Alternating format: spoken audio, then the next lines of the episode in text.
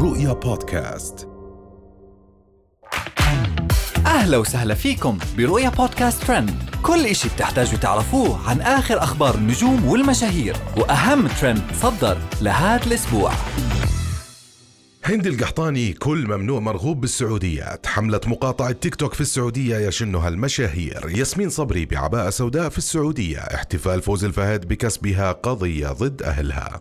نشرت هند القحطاني مقطع من داخل الجامعة اللي تدرس فيها بنتها رؤى، وكانت تقول إنها لما كانت تدرس جامعة كانت قيود كبيرة في اللبس بين الطالبات في السعودية، وإنه مع كل هذه القيود كانت البنات يتمكيجوا لأنه كل ممنوع مرغوب، وقعدت تقارن بين طالبات السعودية وطالبات أمريكا كيف يظهرون بكل بساطة وبدون مكياج. ومن هند القحطاني ننتقل لحملة مقاطعة تيك توك في السعودية. انتشر هاشتاج مقاطعة التيك توك على موقع إكس في السعودية بسبب استياء الناشطين من حذف حساباتهم وما اعتبروه استهداف للمحتوى السعودي مع غياب الشفافية بشأن معايير وسياسات التطبيق في الشرق الأوسط. وتعالت أصوات الغضب والاستياء من قبل مستخدمين تطبيق تيك توك في السعودية مع غياب الشفافية وعدم صدور أي بيان رسمي يوضح أسباب حذف الحسابات في السعودية. وتصدر هاشتاج مقاطعة التيك توك مواقع التواصل الاجتماعي في الأيام القليلة الماضية مع دعوات متزايدة إلى حذف التطبيق نهائيا.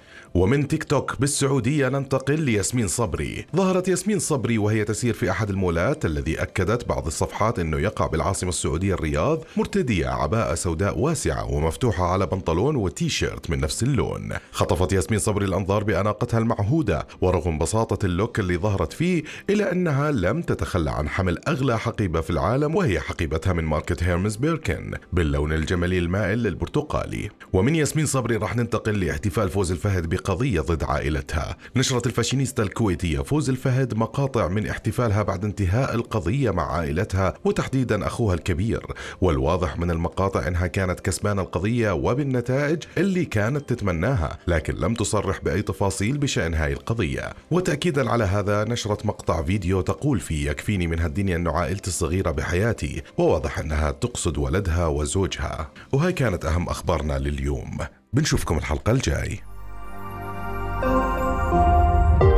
رؤيا بودكاست.